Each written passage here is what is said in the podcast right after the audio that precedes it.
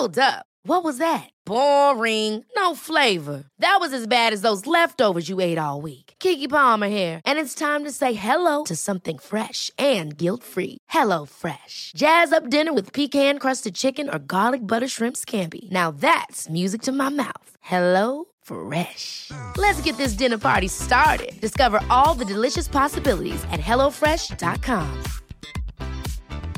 I'm Sandra, and I'm just the professional your small business was looking for. But you didn't hire me because you didn't use LinkedIn jobs. LinkedIn has professionals you can't find anywhere else, including those who aren't actively looking for a new job but might be open to the perfect role, like me. In a given month, over 70% of LinkedIn users don't visit other leading job sites. So if you're not looking on LinkedIn, you'll miss out on great candidates like Sandra. Start hiring professionals like a professional. Post your free job on linkedin.com/achieve slash achieve today. Bonjour, je suis Thibault Lambert et vous écoutez Code Source, le podcast d'actualité du Parisien.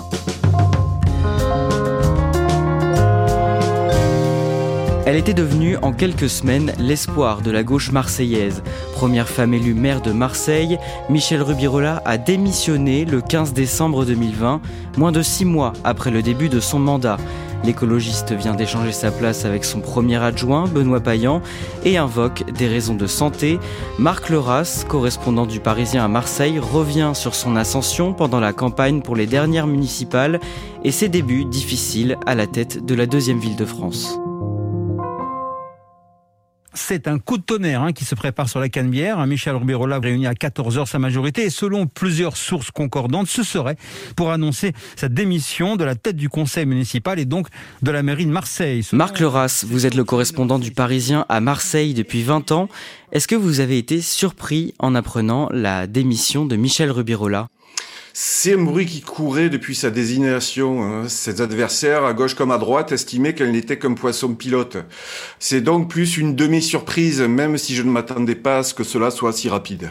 On va revenir avec vous dans cet épisode de Code Source sur cette démission, mais pour comprendre son origine, il faut remonter au 5 novembre 2018. Dans le centre de la ville, rue d'Aubagne, deux immeubles s'effondrent. Pour la population, c'est la sidération des gens surpris chez eux peu avant 9h du matin et qui finissent ensevelis sous des tonnes de gravats. Ces images sont destinées à son syndic. Le locataire veut les convaincre d'intervenir au plus vite. Il ne se doute pas que dans exactement 21 minutes, son immeuble va s'effondrer. On pense que ce genre de choses n'arrive que dans les villes du tiers-monde, mais là, c'est la deuxième ville de France. Ce qui compte, c'est que on trouve le moins de morts possible, mais nous pensons qu'il y en aura. Et le bilan humain est lourd, 8 morts, 2 personnes blessées. Ce drame, il va bouleverser les Marseillais. Euh, oui, d'abord par le bilan humain et les conditions de leur décès. Et puis très vite, euh, la colère va monter, puisque cela faisait des années que les habitants du quartier signalaient l'état de certains immeubles. Les deux qui se sont effondrés avaient fait euh, l'objet de nombreuses expertises et signalements. La réaction de la mairie, euh, qui va évoquer la pluie comme euh, cause de ces éboulements, va aussi choquer, puisque objectivement la pluie n'était pas très forte.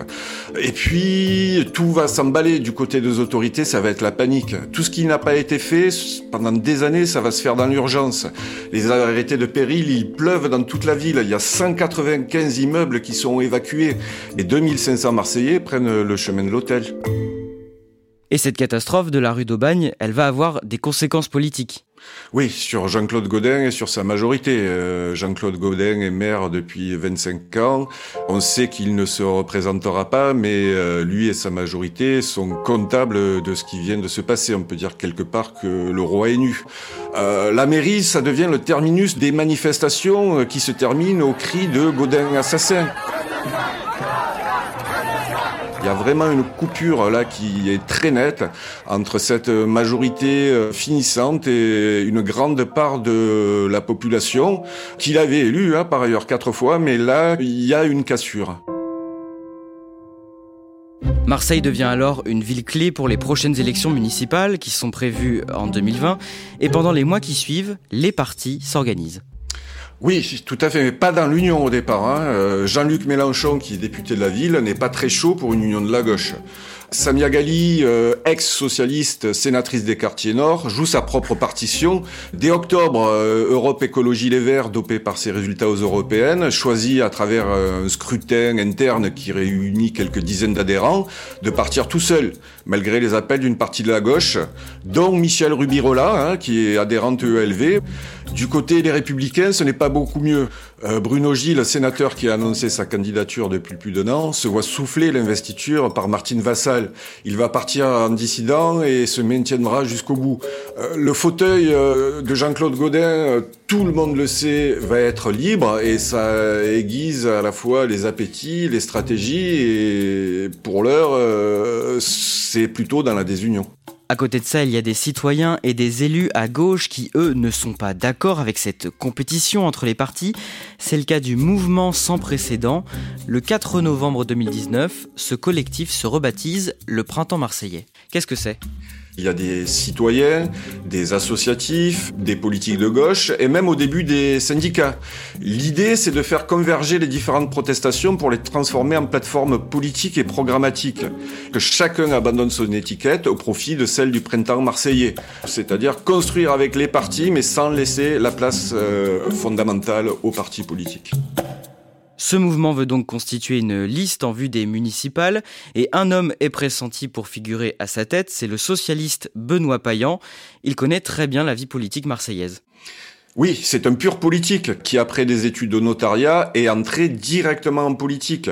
Il travaille au cabinet de Michel Vauzel à la région PACA, puis avec le sulfureux Jean-Noël Guérigny au département des Bouches-du-Rhône, avant de rejoindre le cabinet de la ministre déléguée aux personnes handicapées, Marie-Arlette Carlotti. Il a été secrétaire général du mouvement des jeunes socialistes un temps. Et surtout, il est élu au conseil municipal en 2014 et il devient président du groupe d'opposition socialiste, un poste que pas grand monde ne voulait à l'époque.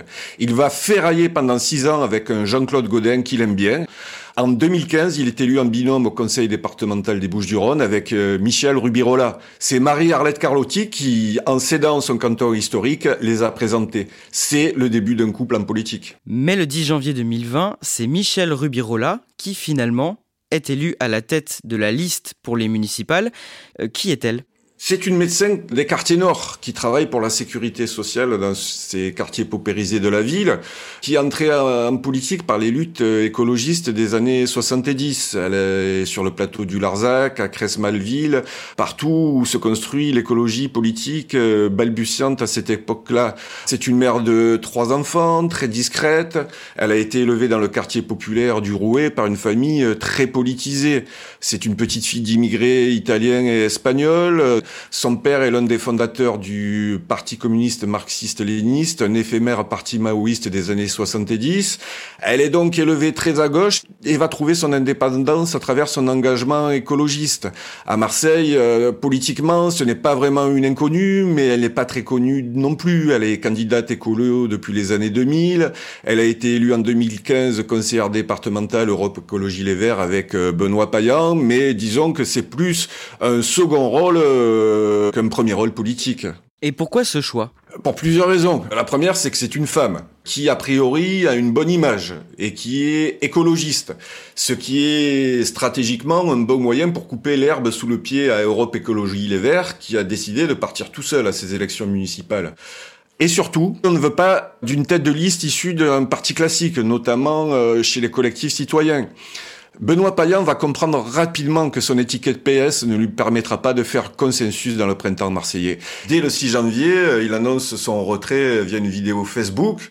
Je crois en chacun des mots et des actes que j'ai posés pour faire naître le rassemblement et je refuse de servir de prétexte à la division. Et puis, ça va être tout naturellement qu'il va pousser la candidature consensuelle de son binôme au département, qui est Michel Rubirola. Que j'ai pris la décision de ne pas me présenter comme tête de liste et de soutenir Michel Rubirola. Début janvier, qui sont alors les principaux candidats en course pour la mairie de Marseille? Ah, il y en a pléthore. Hein. Rarement le paysage politique local a été aussi euh, dispersé. À droite, il y a l'héritière officielle de Jean-Claude Godin, Martine Vassal, à qui il a déjà laissé la métropole, mais aussi le dissident Bruno Gilles. Le RN présente euh, sans surprise Stéphane Ravier. La République en marche euh, présente de son côté l'ancien président de l'université euh, Yvon Berland, qui n'arrivera jamais à vraiment percer dans la campagne. À gauche aussi, il y a le choix hein, entre le printemps marseillais, les listes de Samia Gali et celles des Verts amenées par Sébastien Barle. Le 19 mars, on est au premier tour des élections municipales dans un contexte de crise sanitaire. Le printemps marseillais, porté par Michel Rubirola, arrive en tête. Est-ce que c'est une surprise? Oui, clairement oui. Même si les derniers sondages euh, notaient sa remontée, sa première place avec 23,44% euh, des voix contre 22,32 à Martine Vassal et un RN à 19,48, c'est un coup de tonnerre, notamment pour euh, la droite.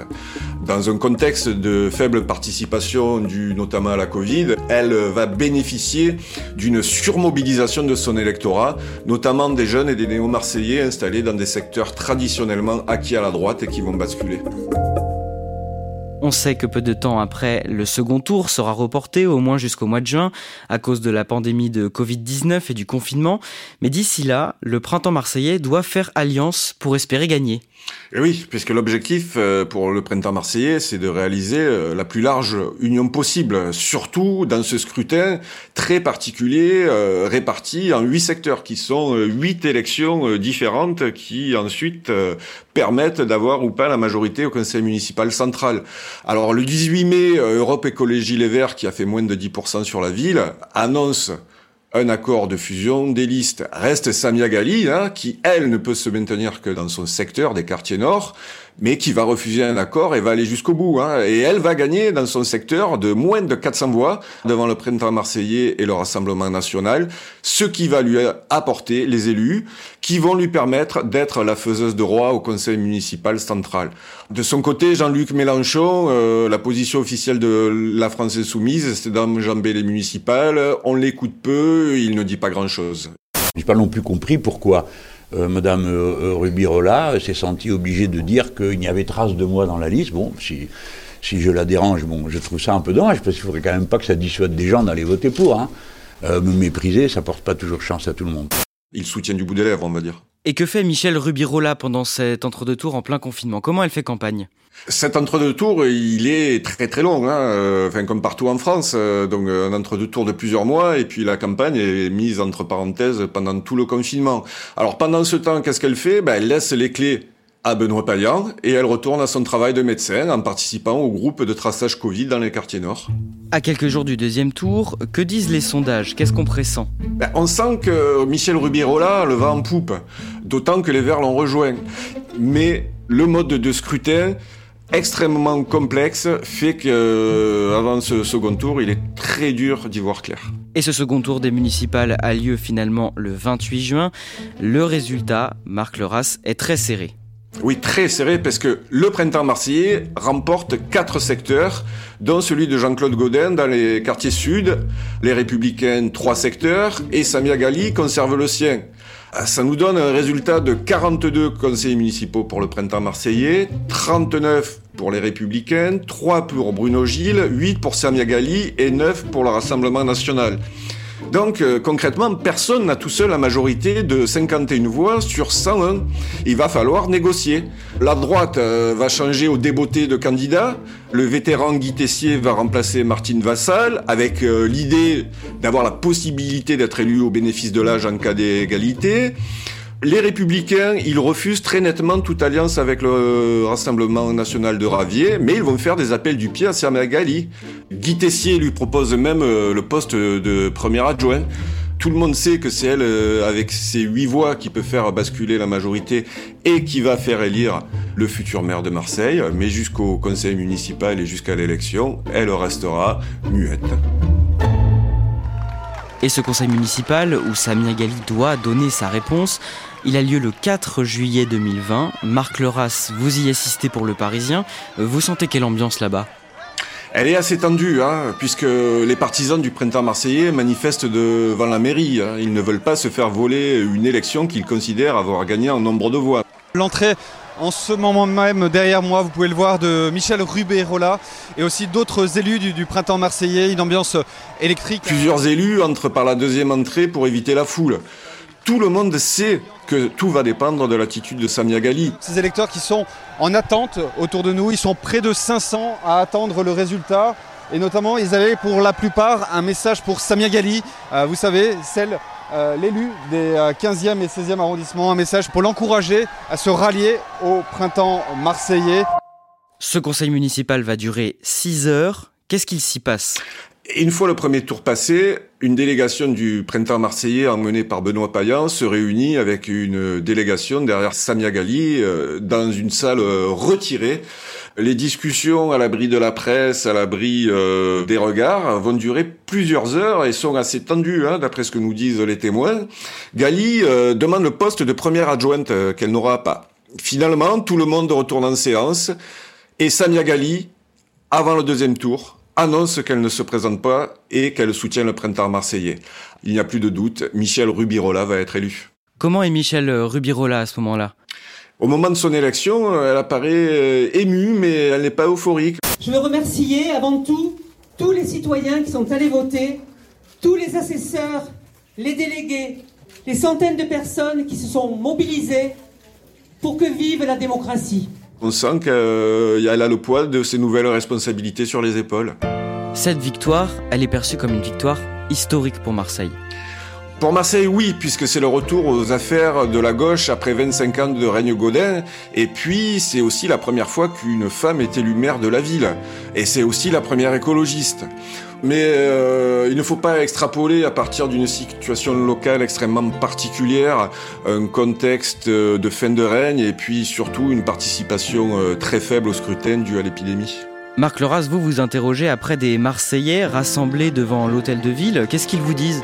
C'est un moment un peu hors du temps, très joyeux, euh, mais en même temps euh, assez sobre. Et quand Rubirola et Payan sortent, c'est un triomphe.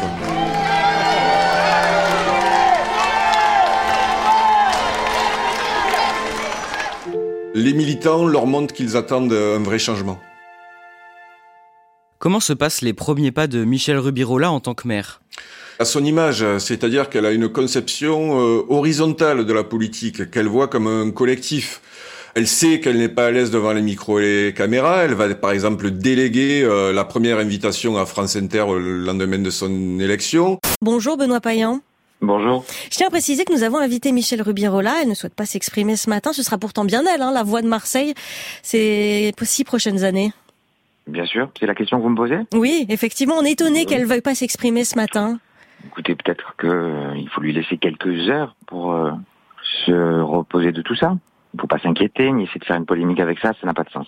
Elle ne s'installe pas dans le bureau du maire en expliquant qu'elle va avoir une autre vision de la fonction.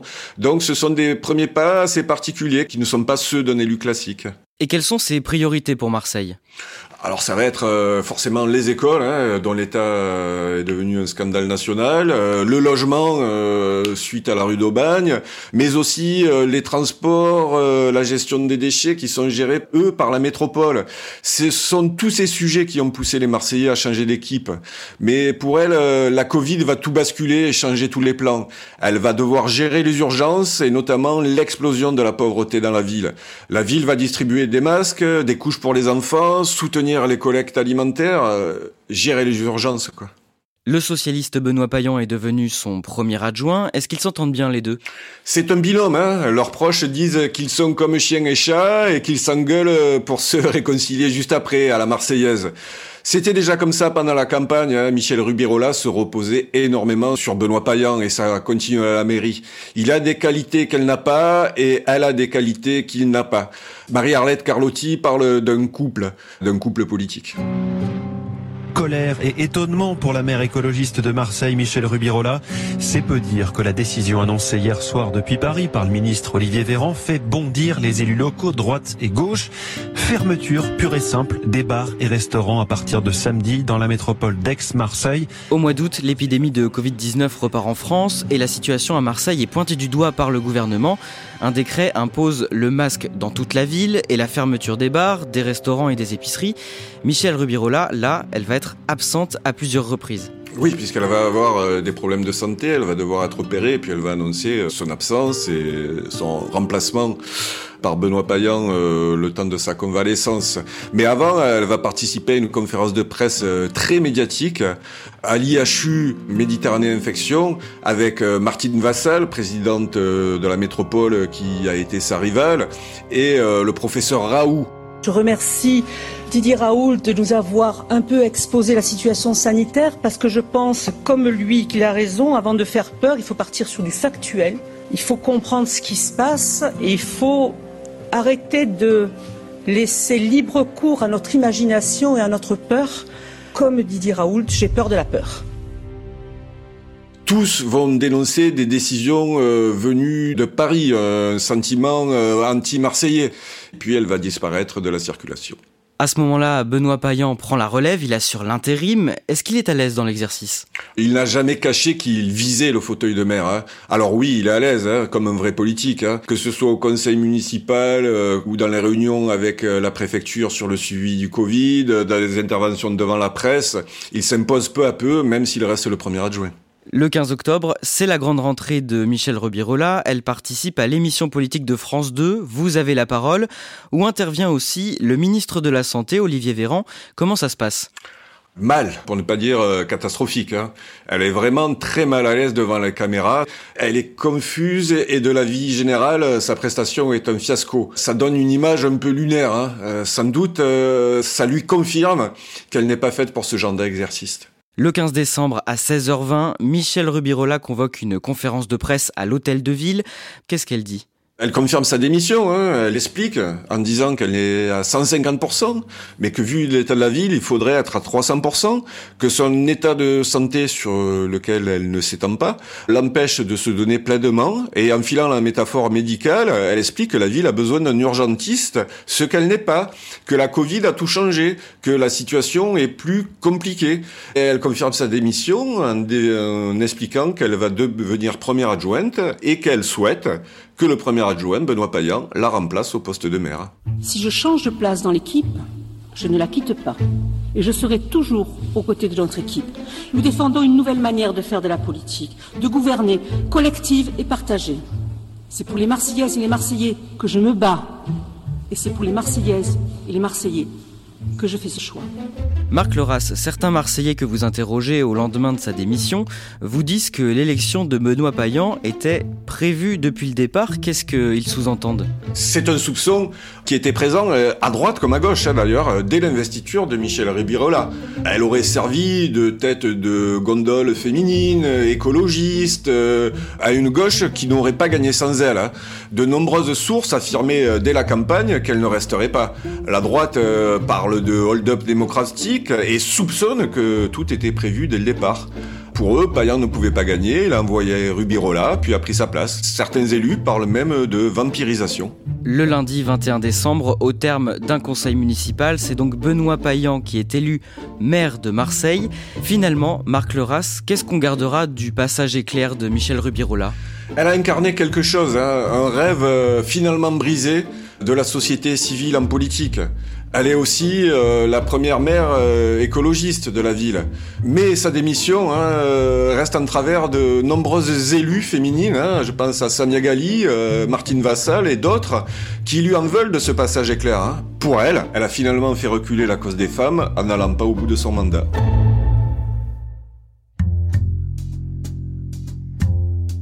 Merci à Marc Leras. Code Source est le podcast d'actualité du Parisien. Il est disponible chaque soir du lundi au vendredi. Cet épisode a été produit par Marion Botorel, Raphaël Peyot et Nathan Châtelain. À la réalisation, Julien Moncouquiole. Si vous aimez Code Source, abonnez-vous pour ne rater aucun épisode sur Apple Podcast ou Google Podcast. Et puis dites-le nous en laissant des petites étoiles ou un commentaire sur votre application préférée. Vous pouvez aussi nous écrire source at leparisien.fr.